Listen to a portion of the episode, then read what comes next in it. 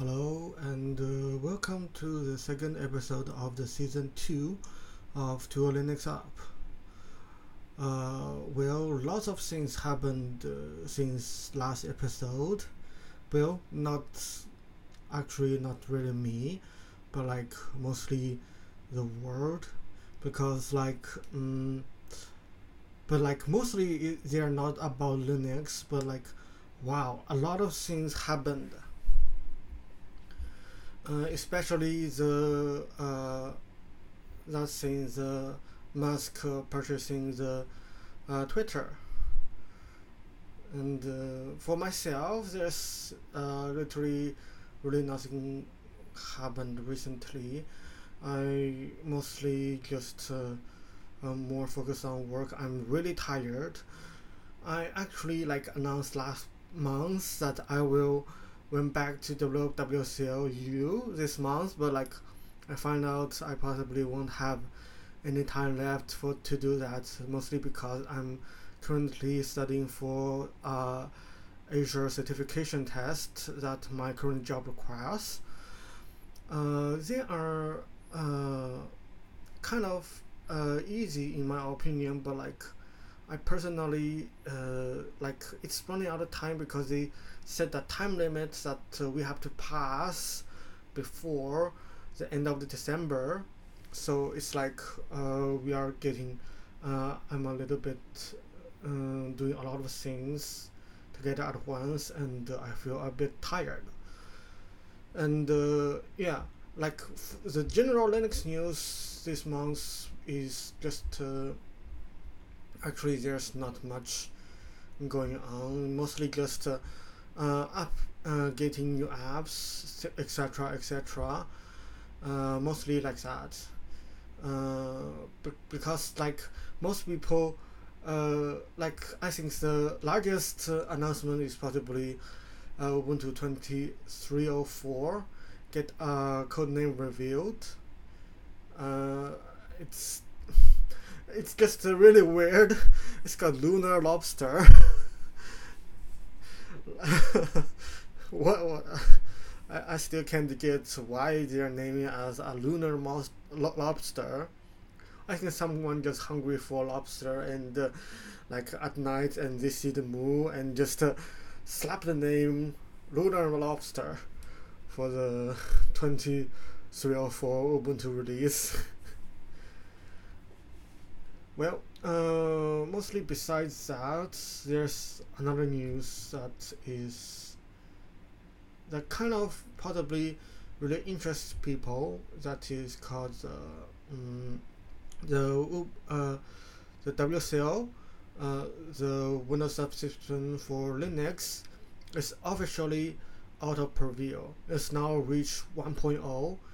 The release itself is not much not much. It's just uh, there are only three changes, mostly just uh, small, uh, small changes. But like inside of it, it's uh, it uh, it auto preview means it's generally available for the public. Uh, the WSL on the store is available also on for the uh, Windows 10 uh, that is actually a little bit surprising because like mm, a lot of people are like their development focus is, obviously Windows 11 but like Windows 10 they still get support. Uh, that's a kind of a relief but like I don't expect like things like uh, to be backport to the Windows 10 because I remember that the WSL team uh, used to said there are little possibilities that they will port like WSLG back to Windows 10 because you know they want to let uh, let this feature to be used by the like the latest release of the Windows. So they will start uh, there will be an exclusive feature for the Windows 11 well actually that's the news. Uh, there's really really not much happening recently because I believe one thing is that it's mostly end of year, and the second thing be- is that people are, um, like are attract uh, attract to the fiasco at the Twitter because the Elon Musk purchase uh, officially uh, owns Twitter and uh, he just uh, like lit, literally lit the Twitter on fire. Like people are now like flooding into the Mastodon or other platform. Like some people are like are uh, I think there is like start also some controversy about the Mastodon. Like people are really conflicted on the idea of the Mastodon because people don't know how to join Mastodon. I think it's reasonable. Mastodon is a more complicated idea to normal people, and uh, for those people, I actually suggest uh, they just move to another platform, for example, Tumblr, or somewhere else. Uh, if you just don't prefer it, but like, you, you can even just move to Instagram or uh, like even Facebook. Although I won't recommend it to move to Instagram or Facebook or TikTok because they are all really uh, like they have a lot of privacy issues uh, personally. And uh, I really personally cannot recommend them. So I do see a lot of people are moving back to Tumblr which they just relax their like mature content uh, requirements, which also I think they catched exactly the best time, so like people can just move back easily, so that they can post uh, at least some ecchi content. Like they are not, uh, they are still uh, banning the sex related content, but like I think for most of people, uh, that level of the mature content will be reasonable for them to move back to Tumblr, because yeah, I think I have to uh, I have to express this idea very firmly because people don't need to move to uh, Mastodon. Because Mastodon is a really complicated idea for most of people and uh, they don't have to move to Mastodon.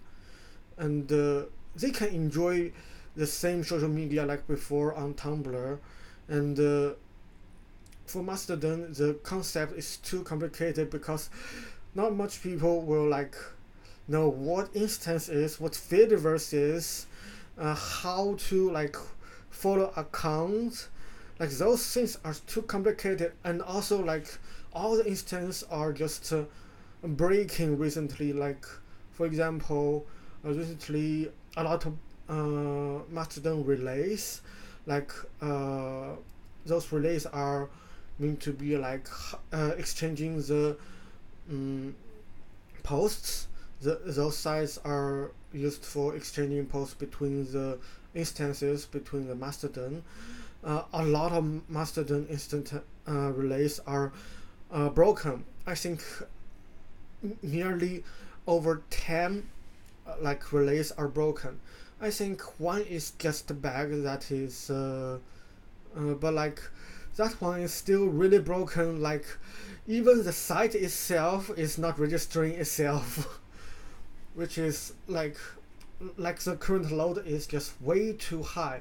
A lot of sites have to like close registration, and most sites are unable to like get registration. Like I personally already like starting to move to Mastodon. I think when Elon Musk start to thinking about purchasing Twitter, I think uh, Elon Musk is just uh, a really a threat at that time. So I just immediately moved to like uh, Mastodon. Like I moved to the MSTDN uh, dot social at the time, and now like I'm on my own uh, domain because uh, one thing I want to do is that my my data on my own instance. I go and uh, right now I just keep this instance my own and uh, to my friends so that like they can also use Mastodon without like mm, going into a lot of problems because our website is not that much of a load. Like you can just go to uh, I will leave my personal link uh, Mastodon link in the uh, in the description for in this podcast. Well, uh, I think enough of the news uh, this month because there is literally not much news to talk about. But like, I think that we, we got plenty of apps we can talk about uh, this month because we got a lot of good GNOME apps to talk about. So the first app I would recommend is called, of course, we are talking about Mastodon, so I have to recommend Tootle, like the one on the Flatpak, uh, that's using Flatpak. It's uh, I think it's not really a complete experience for now because it lacks a lot of features still like a lot of features that coming from the like the official webs uh, official client compared to other like third party clients on like mobile or the official Mastodon client on Android or iOS. One significance is that uh, uh, I think they do not support pull, which is the largest issue, and also uh, their like the description is also limited compared to the older one, uh, compared to the newer one.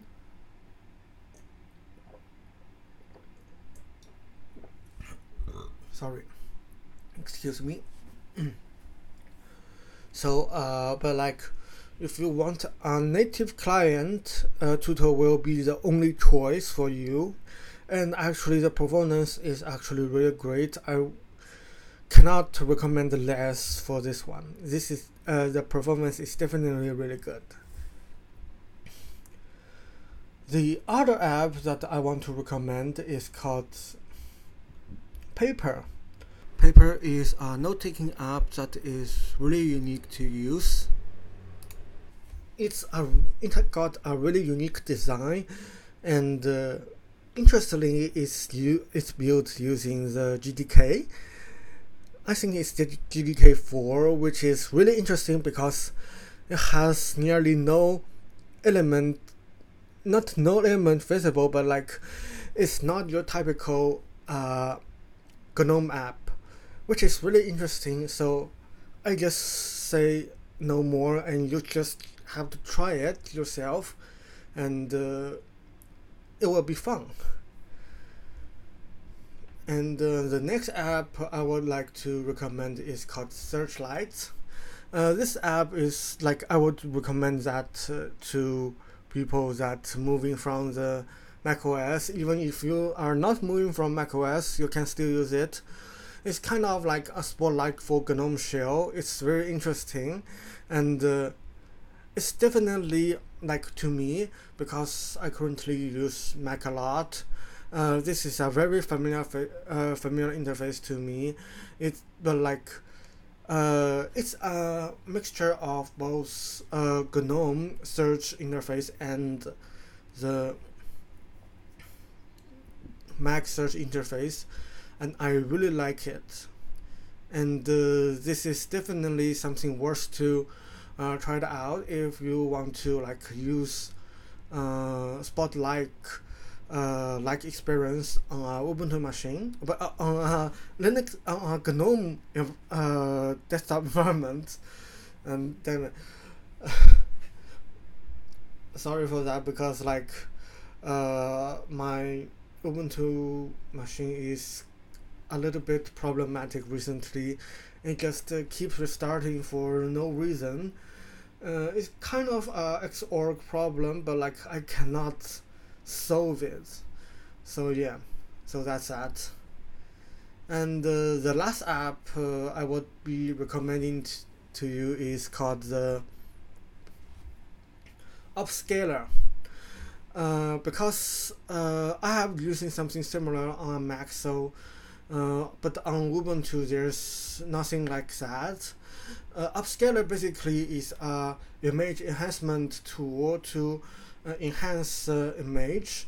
Like for example, on Mac, I use waifu2x. It's uh, like a universal app that you can use on your iOS or macOS device that can enhance your image, and uh, uh, it uses a background called like uh, called uh, waifu2x. The waifu2x use like the real ESRGAN, uh, NCNN Vulkan AI algorithm. Uh, this is a very common algorithm that used to enhance uh, images, especially on anime.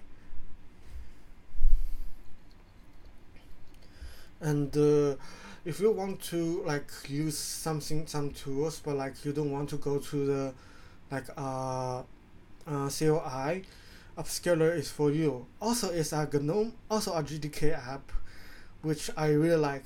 Like uh I have recommended a lot of GTK apps in the previous episodes because I li- really like GTK apps. I don't like Qt apps are also fine but like they are too I think too business oriented, and uh, I really like the design of the GTK apps, and uh, they give me more of a mobile feeling that uh, that universal feeling that current trend is where everything every apps can be universal that can be used on mobile as well as on the desktop that's what the original idea of Windows 10 is. You can use on the mobile and you can you can use on the desktop. And uh, for the new Mac, uh, for the new uh, Mac, it is also that so you got the universal app. You can build apps for your like Mac or you know, on iOS. So like